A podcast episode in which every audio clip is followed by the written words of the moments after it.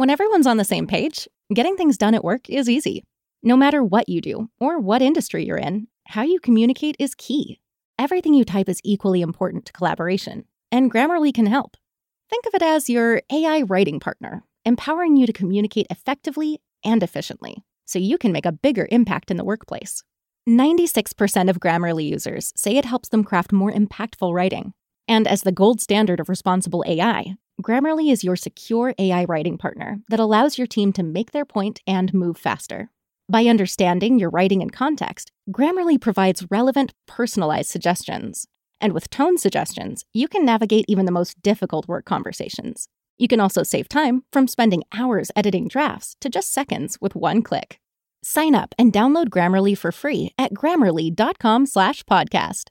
That's G-R-A-M-M-A-R-L-Y dot com slash podcast. Easier said, done. This episode of The Huddle is brought to you by our presenting sponsor, the Athletic Club Oakland, a local sports bar we just love. Look, COVID stole a lot of things from us over the last year. And one of the biggest things it took was the ability to watch sports with other people.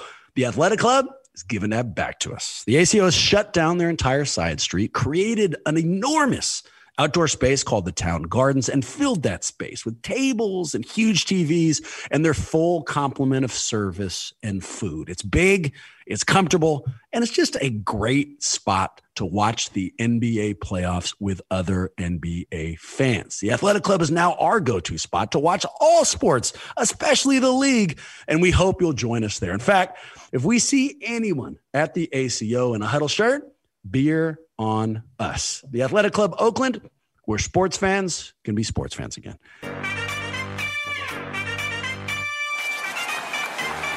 We're going to bring y'all into our huddle. Welcome to Five Golden Questions, a Locked On Warriors and Warriors Huddle collab. I'm Wes from the Locked On Warriors podcast. This is Bram with me here from the Locked On Warrior or the Warriors Huddle podcast, rather. Uh, and it's pretty simple what we're about to do. We've got five very important pressing questions dealing with the Golden State Warriors, and we are going to answer those questions in order of how we put them together. So, Bram, I think let's just get started with the first one, which is one you came up with. Um, would the Warriors be in a better position if they had just tanked the entire 2021 season? And since it's your question, I think you get to answer first. Uh, I am ready. Let me start by a little congratulations to you for successfully shortening the word collaboration into just collab. I thought that that was really professional, um, and, and I mean, you know, set us off on the right type here. This question. I think we should from, try to to shorten as many words as possible. Let's collab on that and see what ultimately happens. This question, man, came from a bar argument. So I was watching Game Seven, that Brooklyn game. Um, I got a little hammered and had some nasty things to say about KD, but that's not the purposes of this. I was there with Warrior fans, and we are talking about the upcoming draft. And somebody there was saying, "Look, I wish they had just sat Steph. Didn't play him the whole year." And right now, we'd be talking about maybe a top three pick. And so going into next season, we would have, you know, perhaps the three and seven pick instead of the seven and 14 pick. And the guy was arguing, wouldn't that put us on a title track faster? And so I wanted to hear your take on it. This was my response to him. I said, no, bullshit. That's not right. Um, objectively, sure, three and seven would be better in the draft. But what happened last year with Steph, with him not only putting himself – back on the big dog map and establishing himself as you know a, a household name and franchise saving superstar. He also established himself, I hope, as one of the guys that veterans out there, ring chasers out there, are going to want to come and play with again. If I'm right about that, then the position that that puts the Warriors in, if we are now a destination again, something you and I have talked about, collabed on, then that actually, I think, puts them in a better position than they would have been if they had had a top three pick if they had sat him. So, in my opinion, which is better? It's better that they played out the season, kind of got, I mean, and, and that doesn't even touch on the experience that it provided to the young guys. So, I, I think it is better that they had the year they had as opposed to being in the top half of this draft. I'm with you. And not only did it signal to veterans that Steph is ready to go win a championship, it signaled to this front office, didn't it? That yeah. hey, this guy who was coming off of a broken hand the way that he did is still one of the best scoring players in the league, if not the best scorer in the league. And whatever you want to do, if you want to draft James Wiseman, if you want to do all of that, fine, great. But put the team around him that can win now. And I also think in not tanking, you were able to, you know, yeah, you could have gotten playing time for Jordan Poole and Juan Toscano Anderson and James Wiseman and Steph not played, but you wouldn't have learned whether or not they can play with Steph or not. Think about what they learned the year that he broke his hand. Nothing. They learned absolutely nothing from that season. Eric Paschall went from first team All NBA rookie to out of the rotation because he couldn't play with Steph. Like you need to figure out what you have, and they learned that in Jordan Poole and Juan Toscano Anderson, at the very least, that they have something there. They learned that Kevon Looney is ready to be your starting center for a playoff caliber team. They learned that Draymond Green playing with stakes can still be the defensive force that we know him to be.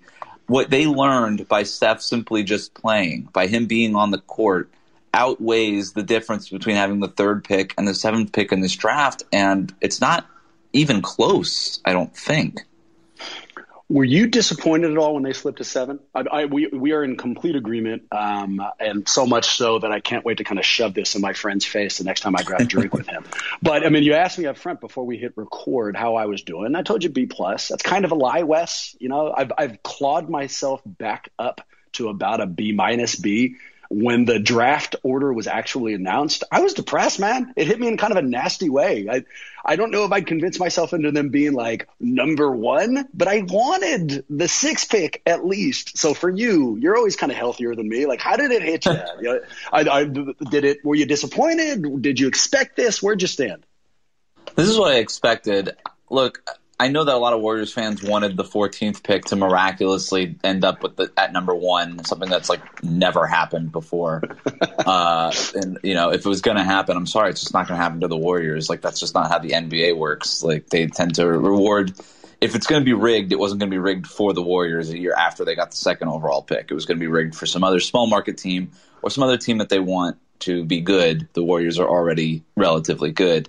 Um, and and the rigging thing, by the way, is a joke. But uh, the, so for their own pick, yeah, I mean, I was going to stay at 14, and anybody who expected it to not be at 14 just got their hopes up unrealistically. And sorry, that's your bad. That's not anybody else. Uh, as far as the Minnesota pick is concerned, yeah, there was a chance. There was a 9.6 percent chance that it could land at four, and I thought that that was certainly a possibility. But you know, I I, I think the war.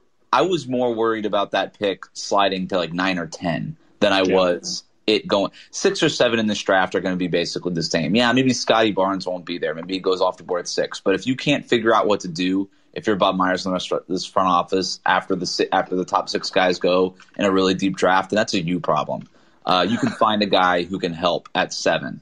That's there's no doubt. To me, if that pick were to end up at nine or ten, the tenth pick in this draft, Bram, is no different than the fourteenth pick in this draft. Like that, that to me would have been a disaster. That the the crown jewel of the Andrew Wiggins deal would have ended up just being the tenth pick in this draft. That that would have sucked if you were the Warriors, you, right? You, so just, you just yeah. you clawed me up to a B. I'm feeling even better now. Well, see, this is this is definitely working. And to give you a sense of how ridiculous I was, so not only was I thinking 14 was going to become one, I watched the draft order reveal on public transit. So I was watching it on the ESPN app, and I guess that feed is like five, six seconds slower than if I was hmm. actually watching it on TV. And I learned that because I forgot to turn off my notifications on my text. So right when they're going to reveal who 14 is, I get a text from somebody that says, you know, crap or something. And I immediately scream out on public transit, fuck, fuck. Like I took it super. I was positive they were going to be number one. So yeah, man, I, maybe I went in with some unrealistic expectations. Uh, let's move on to our next question here. Uh, would you prefer that the Warriors trade up in this draft, meaning that they would have to take their two picks, presumably, and move them into one pick and maybe even some other stuff to move up, or just trade out of this draft and potentially get some sort of veteran addition. I'll follow you. Mm. So I think that my my first instinct is to say trade out and go get a veteran. I just think that that's going to be really difficult, but I guess trading up in this draft is going to be equally as difficult. Like the only team that I think would be a team willing to trade down out of this loaded top of a draft would be Cleveland at number three, and I'm not even sure that they would. But I just based on who's probably going to be available there, I don't know that they want one of the Jalen's because they just drafted their backcourt of the future and they seem pretty tied to and happy with Collin Sexton and Darius Garland. So maybe the, they the Warriors can offer seven and fourteen to move up to three and then take Jalen Suggs, who I think would be a home run fit for the for this team. But um, if that were the option, I'd prefer that over even going and getting a veteran, just because the veterans we're talking about, like, what are you gonna trade seven and seven and fourteen for Rodney Hood, you, like Jordan Clarkson? Like that's that's the kind of player that we're talking about. I don't think the value is worth it. So my, like I said, my initial instinct is to say, hey, trade out, go get a guy who's been in the NBA for a few years and can help you right now. But based on who's available versus who would be available in a potential trade up, I prefer the trade up scenario we are basically in agreement, and I'm going to kind of cheat uh, by not giving you which one I would prefer, and instead say I would prefer both, and I don't think either happened. Right, so out. Would I be interested in them trading out of the draft and bringing in veteran help for Steph? Of course I would. We've been talking about it forever. What Steph is doing is historic. It's not going to last for, you know, two, three more years. So anything we can do to make sure that he is surrounded by veteran help instead of rookies, we should do. I'm interested in it. Am I interested in the Rodney Hoods of the world? No. You know, so I guess we'll see who becomes available. But I'm would you not... would you trade seven and fourteen for Joe Ingles, thirty three year old Joe Ingles, with I think one more year left on his contract, maybe two? No, no, I wouldn't. Um, okay. That one I can say almost immediately. The age bothers me a little bit, and his fit. I mean, I, I can I know his crafty defense. I know he can hit from outside, but that's not the kind of sexy help I'd be willing to do. And there's the perfect name. You know that that's that's the kind of caliber player we're talking about. I'd prefer stand pat and see you know what these guys ultimately bring, which leads to the would I trade up? Well, I'm interested, right? We we had a, a draft guru on the pod literally just last night, in which he explained that just crushed me is that it's a six player draft, you know, and, and we've got pick seven. So would I like to move up even one spot? Hell yes. But just as you just kind of detailed, I'm not sure they can do it. You know, I, I came up with some some possible trades, but I don't think any of them land. Uh, 14 and seven and a future first rounder just to move up one spot at that OKC spot at six. But if you're the Thunder, I don't think you have any interest in another future first rounder, and you're probably going to do that for Scottie Barnes. Um, and right. same thing, like you were saying, like 14 7 is probably not enough to get into the top four or top three. Well, if we add Wiseman, maybe that moves the needle for you know Toronto at four or Cleveland at three. But if I'm the front office, or I'm just me, I don't want that either. You know, no. the, what I what I want to do is is not bring in another rookie in exchange for Wiseman. So it just doesn't make sense. So I I'm interested in both, but I don't think either option is going to present itself.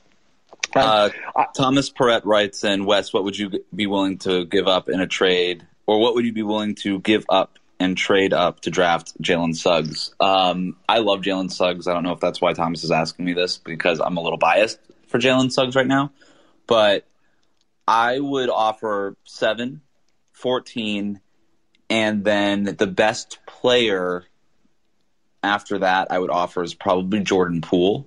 I would mm-hmm. put I might have to put Jordan Poole on the table in order to move up to, for Jalen Suggs. If it meant getting Jalen Suggs versus not getting Jalen Suggs, I would put Jordan Poole on the table. Now that includes everybody worse than J- Jordan Poole. So if they want Eric Paschall, Damion Lee, like whoever, yeah, take them. It's they're yours.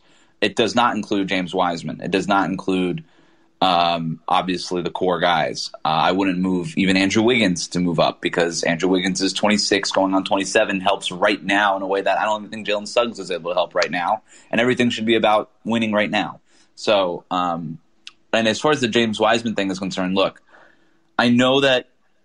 So I, I disagree a little bit that it's a six player draft because we're just a month away from everybody saying it's a five player draft. And as this process goes on, I'm telling you that the way this works is, you know what?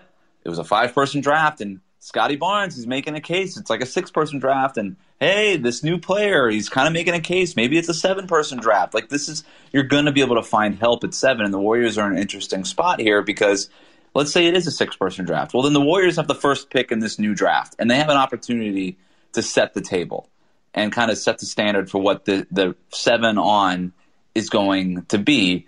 And that's basically just sort of reframing something, but it's true. Like you're gonna be able to find a helpful player at seven. The unfortunate thing for the Warriors is it's not just easily laid out for you, right? You don't just take one of the best six guys and then go, right? You have to do some work here, and you got to trust your scouting department and and everything that you do to make sure that you take the best player available, right? Like this is now the part where you get creative and there's some mystery involved. It's not as easy as just taking Cade Cunningham with the number one pick because he's clearly the best player in this draft. No, you have to do some work now if you're the scouting department, and I think the Warriors can do it, right? I still I think that they could do it. It's just going to be harder than if they were at three, four, five, six, or seven, or, or, or six. I'm sorry, but they are at seven.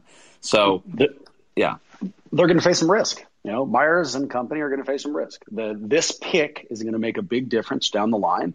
It, it's not a consensus pick, right? There's not that one person, like you're saying, who they're going to go after. So we'll see. There's going to be a right or wrong answer on this. I got a quote from you, or for you rather, from Lacob that I really want your interpretation on. You if I run it by you now and see what you think?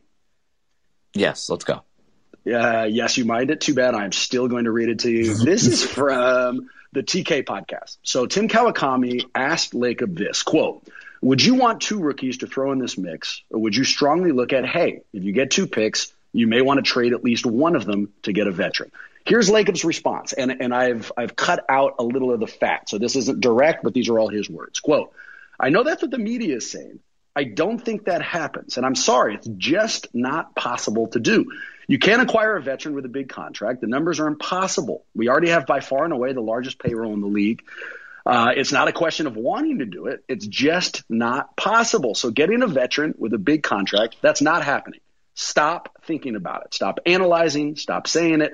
It's just not happening. Is he saying that as a smokescreen, you know, because he doesn't want to destroy his negotiation position? You know, if you go, if I'm trying to buy a car and I tell you I really want your car, you're going to gouge me with the price. If I tell you I have no interest in your car, you know, maybe we're going to be able to get a deal done.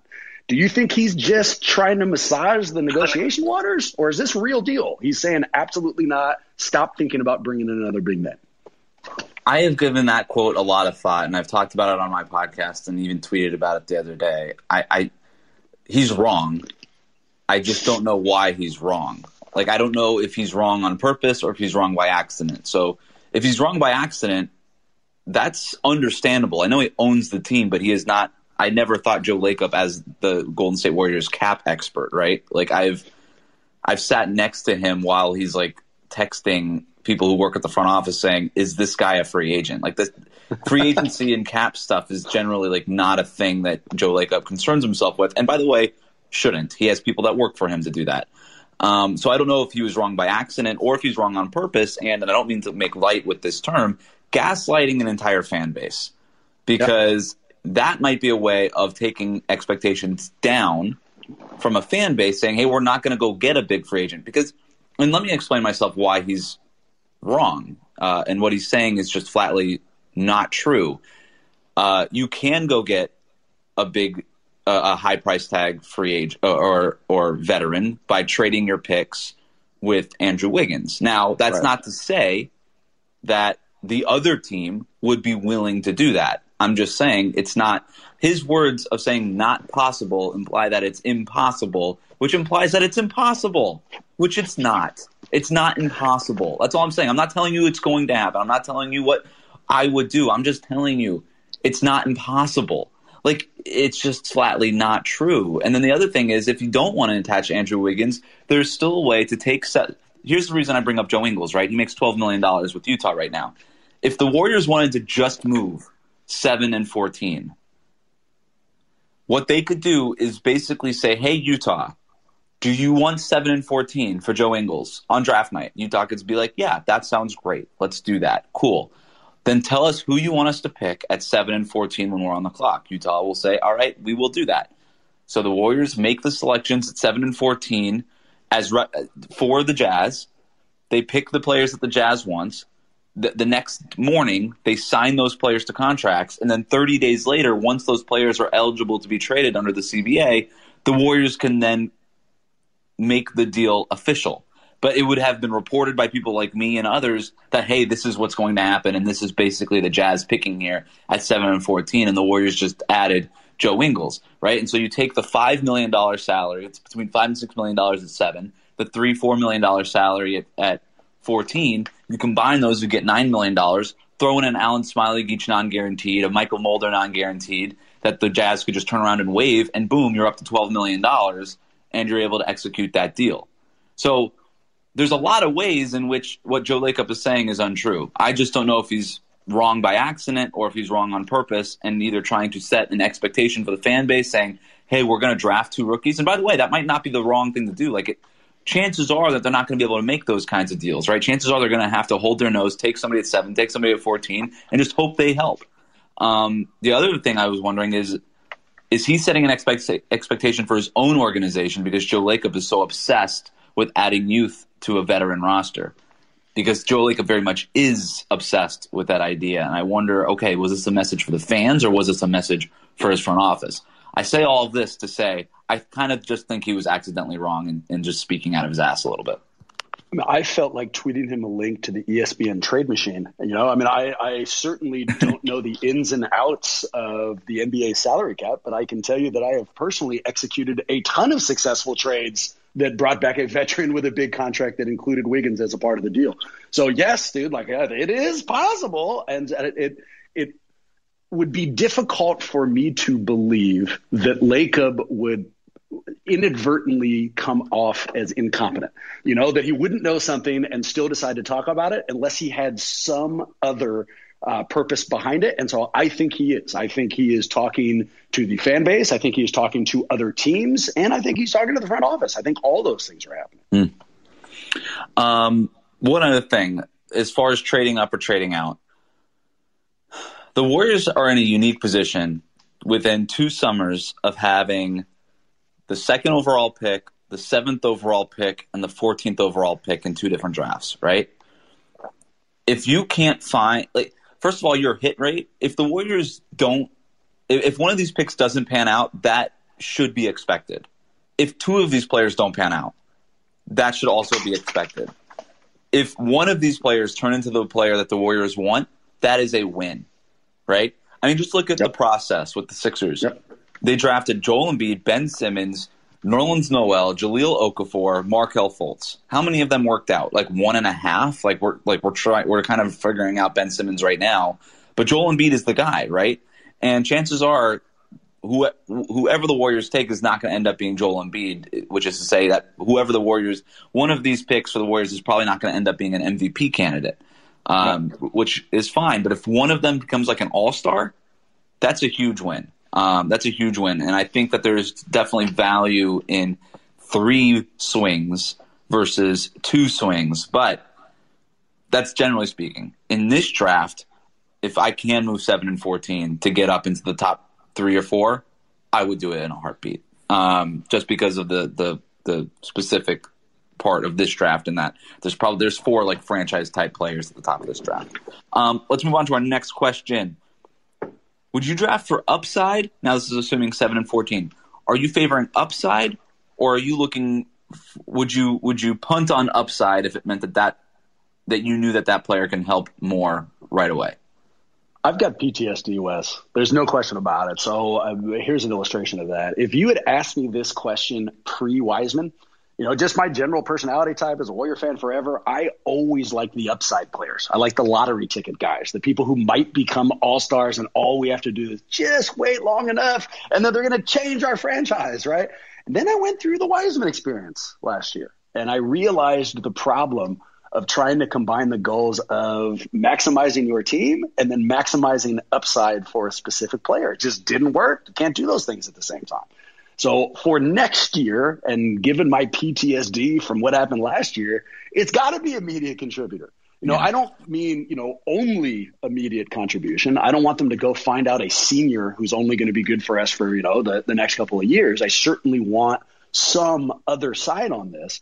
But if we're talking, for example, Scottie Barnes v. Davion Mitchell, because that's kind of a physical embodiment, right? Upside versus somebody who might be able to help immediately.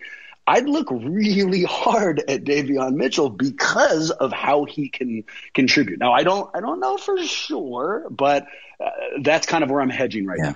now. I'm with you because I think that this draft could, in some ways, double as their free agency because the Warriors don't have any cap space. They have a mid level exception. That's about it. They're going to have to. The draft is on July 29th. Free agency starts August 2nd, but we all know that, you know, there's there's talking before August 2nd, right? Like they'll Bob Myers should have a pretty good sense of who he can and cannot sign uh, by draft night. Um, so that'll be one thing, right? If they can go find for the mid for the mid level a sixth or seventh man, then yeah, maybe you can hedge a little bit and go a little bit more upside at seven and or fourteen. But I'm with you. I would just look for immediate contributions at this point. I, I I thought, and look, I actually think that in some ways, falling to seven is almost a blessing in disguise for the Warriors because if you're in the top six, you're almost forced to be like, hey, Jonathan Kuminga's here. We know he can't play for us right away, uh, and we can't really give him playing time, but his upside is such that we have to take him. And I think that would be a nightmare pick for the Warriors and for Kuminga, by the way, who I think has probably the highest ceiling in this draft. But I have no idea if he's going to hit it, and he needs playing time in, in order to reach it, right? Well, that's the thing for the Warriors. Even if they wanted to make the upside pick, where's the playing time coming from, right? Like Joel Embiid needed 30 minutes a night when he was healthy to you know, reach his game and, and, reach his potential. Like Giannis needed to play point for a couple of years in order to hit his potential. Like you can, you could talk about upside all day, but you need to be able, you need to be a team that is able to help that player reach that upside. Like fit really matters in today's game, and the Warriors are dealing enough with James Wiseman and trying to hit help him reach his upside because it is very clear as an immediate contributor he is bad. But if he hits his upside, right, he becomes good. And the Warriors need to figure that out. And James Wiseman is going to be on this roster next year unless something crazy happens. So uh, uh, there, I just, I, I, you don't really have a choice, I think, if you're the Warriors. Like you could want upside, but you could just plant that guy on the bench for a couple years and hope something happens, something clicks that way. But I think their best option is to go get a couple guys who they think can be basically the ninth and tenth guys in their rotation. I know that's not sexy, and that might not be what Warriors fans want to hear, but that's when it that's what's going to help this team get to where it wants to go sooner rather than later. Yeah, I mean, you got to hedge it. Start it with a different beginning, right? The if if the goal is to win a championship with Steph Curry in the next few seasons, then the person whom they are going to draft with these picks is going to be the ninth and tenth in the rotation. You know, and and I'm willing as a fan, I'm willing to make that concession. I'll tell you who else is, who I would imagine is, and who a six or seven pick makes life way easier than like a top three pick would be. Steve Kerr. You know, we, we saw last year how hard it is to have somebody whose upside you're supposed to unearth. You're supposed to kind of mine and figure out. I mean, it changes the entire goals, right? It's right. instead of going, you know, there's two conversations you have with the head coach. Coach, here's your roster. Let's get a championship. Or coach, here's your roster. Let's get a championship. And then you point to one name and develop this guy. That's a totally different thing. It's an entirely mm-hmm. different job. And so hopefully that shifts a little bit now, you know, with, with the, uh, with the immediate contributor they may get at seven and 14, I guess.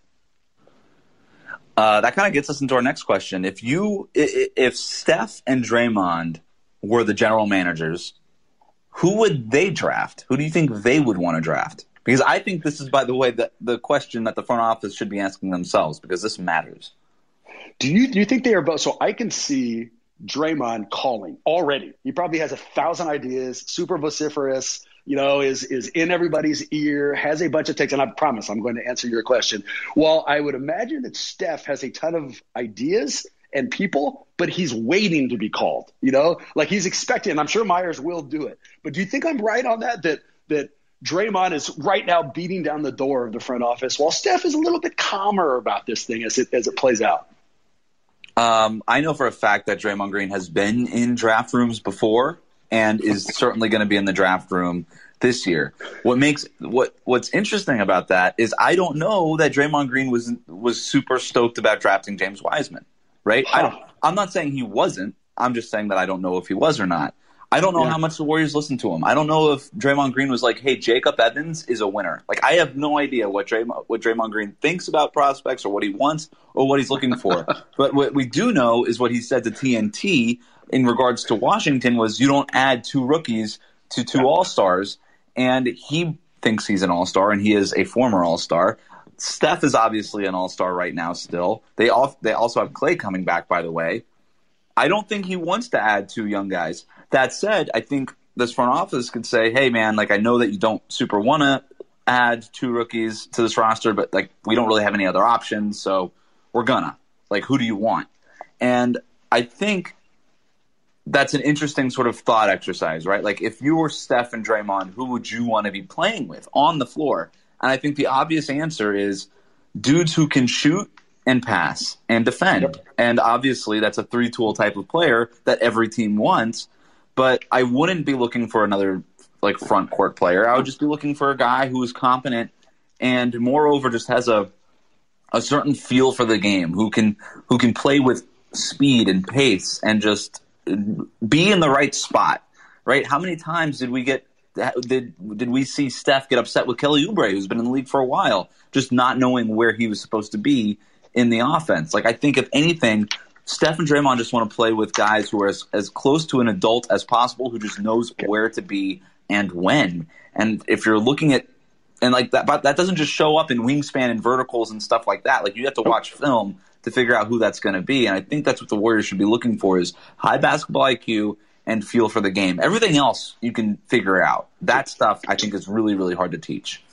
Perfect transition. I'll even add two more bullet points and then I'll give you the name who I think they would pick. So shooting, yep, agree with you. Passing, yep, agree with you. Maturity, yep, agree with you. And I'll include title experience. Why? Because the name I think they would want, Davion Mitchell. Mm-hmm. You know, the, if if Steph and Draymond were part of the ownership group right now and we're worried about Chase Center putting asses in seats, then the answer is not Davion Mitchell. If what they want is someone who can immediately come in and has an identifiable role, just immediately next year, he could be their backup point guard, hopefully, almost initially, mm-hmm. then Davion makes a lot of sense. And there was a moment in the draft uh, before they – announced the order, and this is all conjecture. I don't know. I don't work at ESPN, but ESPN had a lot of the presumptive top six picks come in and talk right before they gave us the order. And the two people who talked right next to each other were Evan Mobley, the USC kid who's probably going to go number two, and then Davion Mitchell, who we're talking about now. And here's the part that's that's conjecture a little bit. I don't know how much leeway Rachel Nichols has to decide who gets the most time, but I imagine it's kind of up to her when she wants to move on. So she talks to Davion Mitchell and gives him three or four questions. Mitchell handles them all beautifully. The mm-hmm. thing goes perfectly. She finishes her interview. It was great. They flip over to Mobley. She gives him one question. He fumbles it immediately. Immediately. He was he was nervous, totally understandable, but it you know, it got screwed up a little bit and she moved on within five seconds. Super stupid, random example. But Mitchell was mature and ready. Mobley, the, the, the moment got a little bit big. Not, you know, Mobley's career is going to be way more significant than Mitchell's, but it's one of those little things you can see that suggests, at least, at Mitchell's maturity. I mean, I think about Tyrese Halliburton last year, same exact thing. I mean, he was – the best interview in the entire draft. And we talked to him during these draft Zoom calls and stuff last year. He was the best interview.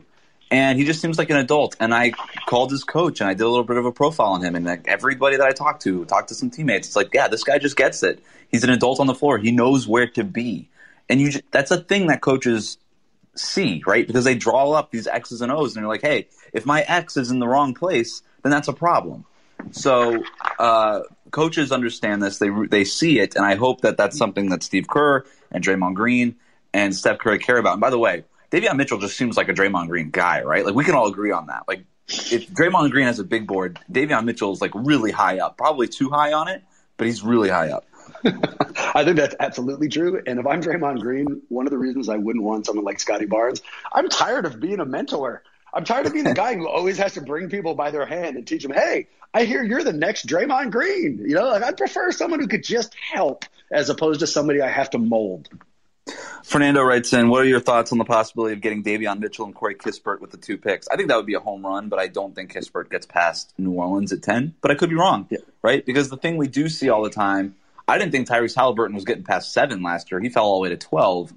P- teams do favor 19 year olds over 21, 22 year olds just because they're younger.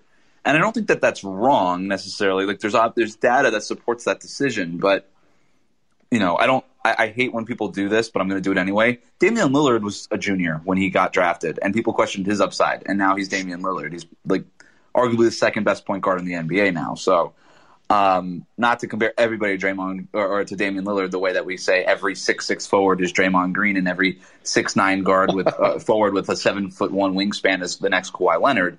Because since Draymond Green got drafted, there is a Draymond Green in every draft, and yet there's only one Draymond Green in the NBA somehow. and ditto for Kawhi, ditto for Giannis. You know, you just go down the line. Um, but um, I do think that there might be a little bit of a market inefficiency that a team like the Warriors can exploit. And what I, just by, hey, this guy's 21, 22. Like Davion Mitchell's 22.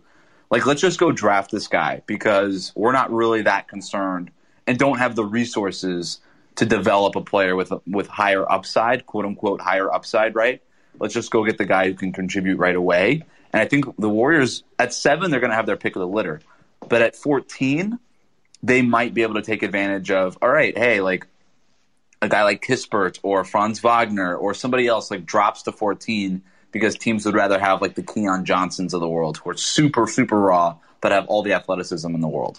Yeah, somebody like Moody. I mean, the the yeah, I like Moses I Moody. Would, I would love either of those. Kispert would be great. I'm yeah. not sure if they're going to be there. If we're looking for optimism, go out there and Google NBA mock draft and look at numbers six through 14. Because in every single one of those drafts, I guarantee you the order will be different. There is no consensus on the back half of this draft. So, I mean, the suggestions are almost universally that Kispert probably goes before he gets to us. But the fact that there is no uniform order, that this stuff seems to kind of shift around depending on the pundit you're looking at, maybe, you know, maybe. Yeah. And that's that's why I plan on getting hammered for the draft and being really nervous the whole way through. Maybe I'll get hammered too. I mean, I have to work that night, but whatever. Um, Dark West, baby. You know that's my favorite person to work with, man. So if, if you promise to drink, we need to do a green room uh, episode for the draft. we all we also know that we're a month out from the draft, and their guys are going to rise on boards, right? Like I could see a guy like Isaiah Jackson from Kentucky or Kai Jones out of Texas, like young, really raw guys, just sort of moving up just because. Um, JT Thor out of Auburn, like these are the kind of guys that you look at who can just move up and for a player to move up, somebody else has to move down. And rarely do you see the other super athletic guys move down. It, it's usually a guy like Corey Kispert, who, you know, maybe the the the lights on that that uh, championship uh, uh, appearance start to dim a little bit, right? And we don't remember Corey Kispert the same way. Like you start to favor these guys who more recently have impressed at stuff like combines where you take 40 times and verticals and hand sizes and wingspans and stuff like stuff that Kispert is not going to thrive in, right? Kispert th- thrived in the game, but we're the further and further away you get from the game, the less it tends to matter. And yep. so, right, the, and, and so that's what I kind of do with these mock drafts is if the draft were held right now, I don't. When I do my mock drafts, I don't try to project what it's going to be a year from or a month from now or a year from now. But uh, I'm like, okay, if the draft were held right now, what do I think would happen? And I'm going to do a few of these mock drafts going like between now and the July, the July 29th draft, and it's going to change, right? And it's because it's going to because we have new information, updated information, etc. Um, it's starting in about May. This is lose your shit season in the NBA, right? when when when the playoffs start, the second it starts, one game is played within a series, and people overreact they lose their shit immediately. You know, uh, the Clippers, the Clippers lost their first game in round one, and everyone was like, "Well, it's over." I was one of them. I started putting together packages for Paul George. You know, um, mm-hmm. and that continues. It continues into the draft season. Everybody uh, last year, Tyrese Halliburton, there was that moment, and we actually had her on. Kristen Peak was at a random um, shoot around. Tyrese Halliburton decided to take his jumper further, further, further back. Kristen gets video of him shooting from like 60 feet, somewhere way further than he normally does. His form is different because he's messing around. That video goes out, and for like a two, three day deal, everyone was overreacting to Tyrese Halliburton's jumper. His form was terrible. What's going on? You know, and then ultimately it all played out, and he is where he is. So yeah, there's going to be a lot of shifts in these next few weeks. Uh, we'll see. We'll see what ultimately plays. Uh, before we move on to our, our next and final question, I'll just uh, one last thought here is I do. You asked me at the start, what was my reaction when I saw the Warriors kind of get seven and fourteen and not be able to get one of these top five or six picks? I think it's a blessing in disguise because I said this a little bit before, but I'll, I'll relate it to last year. The Warriors were sitting there at number two. They wanted to trade down. They were trying to trade down, but they couldn't find the value that they needed to trade down. So they ended up taking Wiseman at two. I think they were happy with Wiseman at two. I think they're still happy with that pick. Uh, but this year they don't have to deal with that. Last year, if they would have slipped to seven, I think they take Tyrese Halliburton, right? Yeah. I know they like Tyrese Halliburton. If they ended up taking Tyrese Halliburton, are they in a better or a worse position right now? And if not, not for winning in 2028, but for winning right now, I, th- I, I think it'd be insane to say that if they had Halliburton, they wouldn't be in a better spot, right? We Like can't. Halliburton- Nobody can say that. Of course, of course.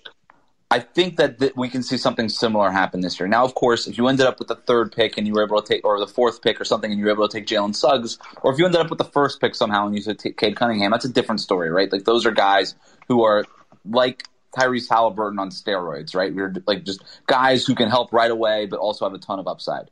Um, but at seven here, maybe you're not having to take Jonathan Kuminga just because he's there. Maybe you don't have to take Jalen Green just because he's there. But you could take the next Tyrese Halliburton, the next Tyler Herro, the next kind of guy like that who is obviously ready to play and help right away. I think it is Davion Mitchell. I also love Franz Wagner out of Michigan. In my first mock draft that I did for the Locked On Network, I took Wagner. This was like three weeks ago. I took Wagner at seven. The next one I did, I took Mitchell at seven.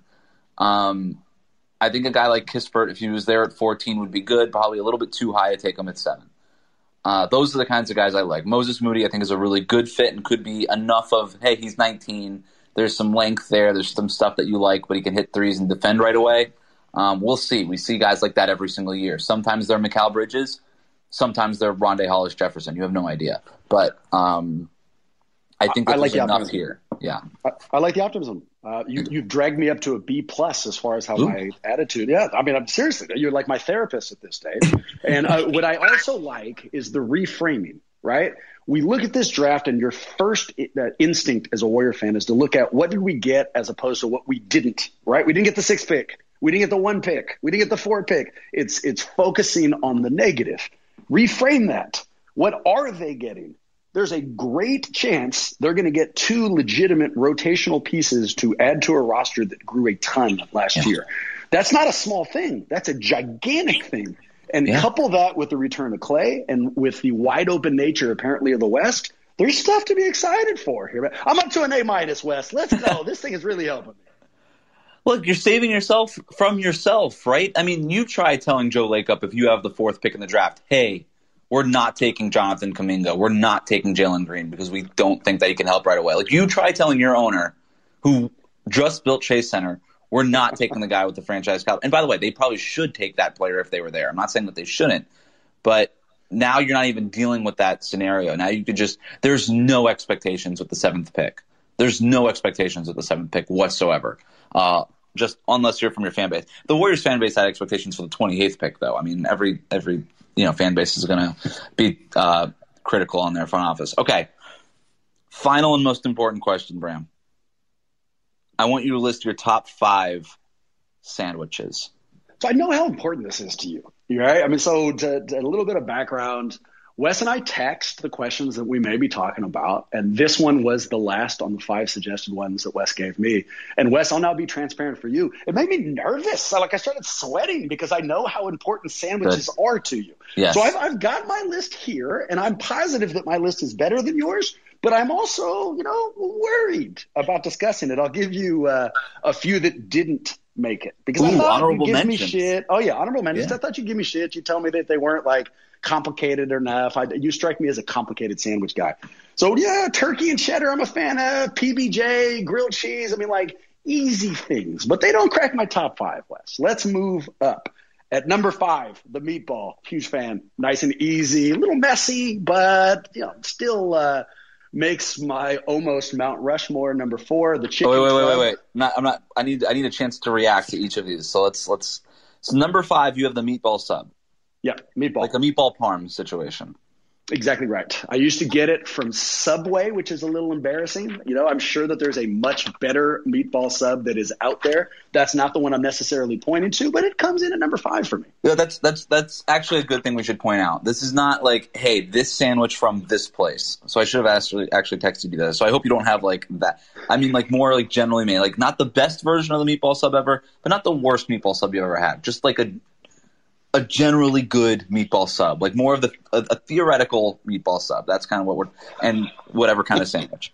Um, I love I love a meatball sub, especially when they actually slice the meatballs for you. Oh and yeah, classy. classy sort of, move. That's that's a classy move. I think with the, the the the thing with the meatball sub, and I've never had the one at Subway, but I'm imagining the Subway bread. It's just sort of like soft and and kind of just like flimsy. To me, I need that I need that that sauce to be able like to be held together. That cheese needs to be held together. That meat, a meatball. I mean, you, you compare like meatball to like a turkey cold cut. The meatball is, is coming in with a lot more weight. So you need like a hard bread, like a nice sourdough or like a Dutch crunch if you're in the Bay Area, or just like a good Italian. Obviously, would be ideal.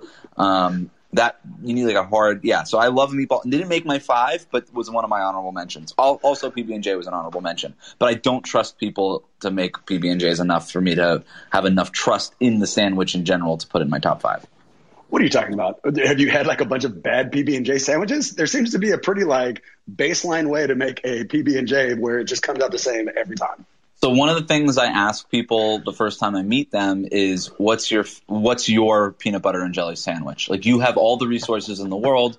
Tell me your perfect peanut butter and jelly sandwich, and you would be shocked by how many wrong answers I get.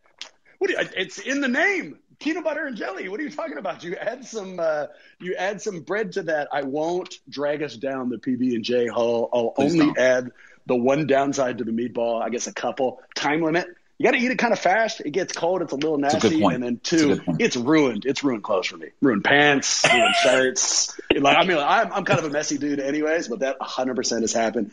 Number four for me, the club, but more specific, the chicken club. Wes, mm. not really a turkey guy, so a little kind of a zag here. Um, but I, you know, I like the triple decker move. I kind of like yep. the crisp bread. Yeah, chicken club. So that's my number four. I've got the turkey club. I do have the turkey club. To me, there's something just a little classy about the turkey, and I like that. Like I imagine myself in like a fine dining establishment where I can't quite afford the nice thing on the menu, but they do have the turkey club for lunch. And so just like turkey club with some shoestring fries, I pour the ketchup on the fries. Yes, I pour the ketchup on the fries, but only when I'm eating it with a turkey club.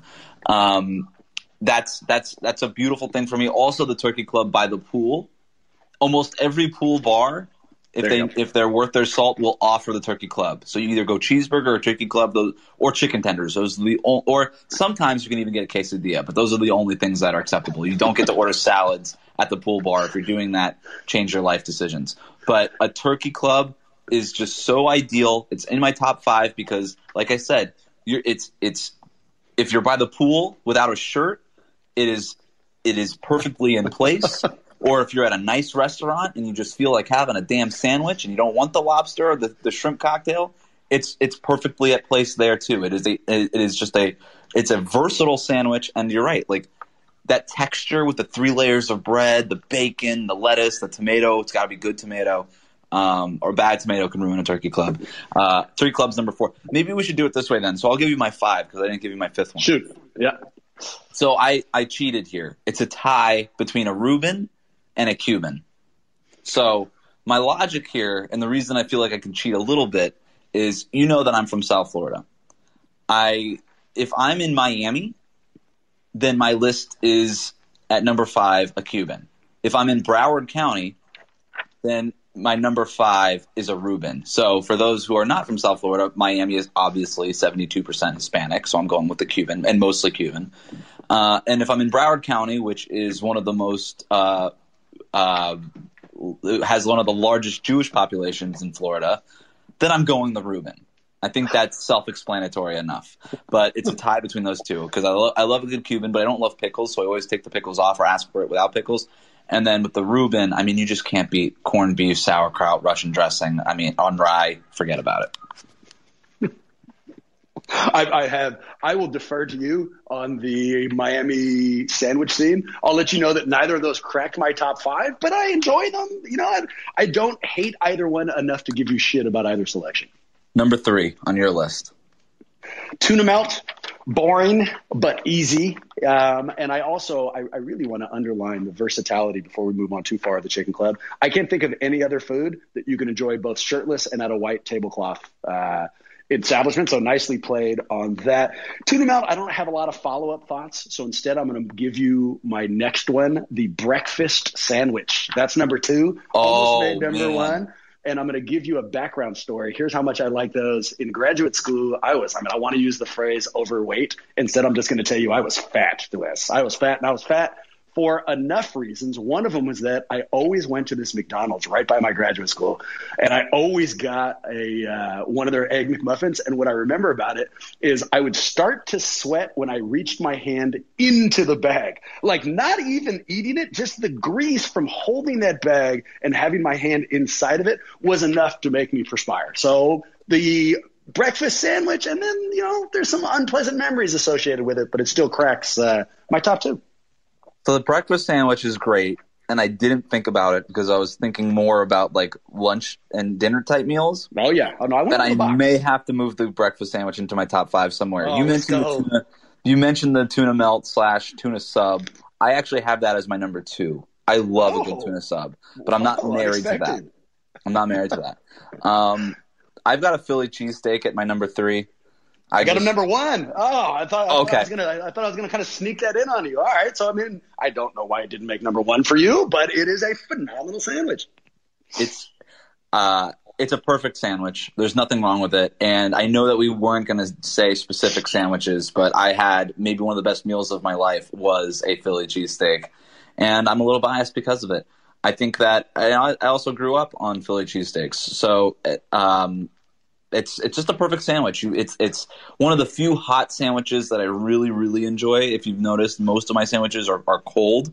Um, but uh, with the meat, the onions, you gotta get the melty cheese, all of that stuff. Um, I have no, I, I, I I understand why it's your number one, but it came in at number three for me because I don't know. Round out your top five. So the number one is just a classic cold cut sub, just a cold sub. I prefer just roast beef and turkey, provolone, shredded lettuce, tomato, salt, pepper, oil, and vinegar on the right kind of bread. And that is absolutely the number one sandwich on my list. It's not even close. That is a sandwich I crave most often. And what I find is very difficult to find that's well done. It's simple as it sounds, but when well done, it is the perfect sandwich. It is absolutely number one on my list. You do that, it's obvious. Like if you ask me one time if I want it toasted, and I order if I order roast beef and turkey and provolone, and you ask me if I want it toasted, I leave the establishment. I said I don't want your sandwich. No, that is served on fresh bread with a bag of chips. You spit in their face as you're on your way out. The specificity that you gave us that that order is why you are at the top of the sandwich game, my friend. I mean, you know, just nicely played. And I really hope that nobody finds out that we're doing this because you and I are going to be co-sponsoring a deli in the short near future. You know, but but whatever. I mean, it's still public information that people will find out anyways. I have seriously considered, and when I say that, I have done research and budgeted for my own deli slicer. No, you have not. I you have, have- not budgeted for a deli slicer. What, like you started like saving up or something? I just I, I, I looked at my finances and I said, does this make sense financially for the way in my in my current position? the answer Um, was no. Resounding well, no. and it wasn't even a financial thing. It was more of a space thing. I also looked at the kitchen and I was like, I don't have room for a deli slicer. Turns out they're really big. Uh, Do you know how annoyed it would be if I came to your house, opened up your refrigerator, and there was just a gigantic turkey in there, and you were like, "Uh, I like to slice my own deli meats." I would leave immediately, the same way you would leave the fucking store if they toasted your bread. I'm out of there if you own a deli slicer. well, I don't trust people to slice my meat. I just I just don't do it. Like I you need to know I need to know it's good. Like I need to watch you slice it and I need to tell you it needs to be thinner. If you put if I order roast beef, if I order a roast beef sandwich and you give me a Thanksgiving Day meal, then I've got a problem. Like I shouldn't get Thanksgiving slices of turkey and roast beef on my sandwich. That thing needs to be so clear, so thin that it's translucent, and anything else is unacceptable. It's just unacceptable. This is as telling about your personality as the unexpected interplay between your throw pillows and your bare chest. Nicely played, man. I mean, shit, I feel like I'm really getting to know you. So number one was a Philly cheesesteak for you. I, I, I respect it, it, and I love the idea that you have a breakfast sandwich in there. And I'm, I'm like jealous I didn't have one in mine. Actually, I'm going to kick out the Reuben and the Cuban. I'm putting a breakfast sandwich in my five. Boom! Um, I uh, I like it. Successful top five. I was nervous, but we got there. I'm proud of you. Uh, I'm proud of us. We got through all five golden questions without a hitch. We collabed appropriately and effectively, and um, I think that will do it for us, Bram. That sounds fantastic to me, Wes. Good stuff, man. I'll see you next week. Thanks to everybody who joined in on Five Golden Questions, a Locked On Warriors huddle collaboration.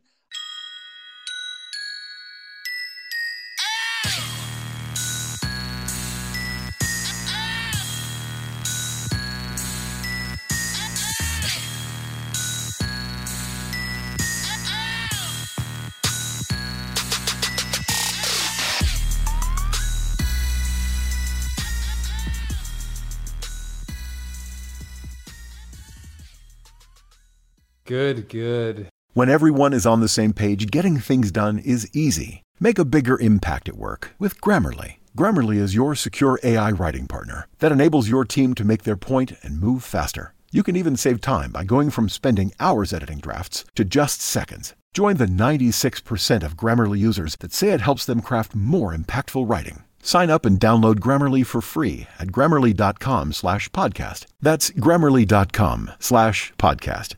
Easier said, done.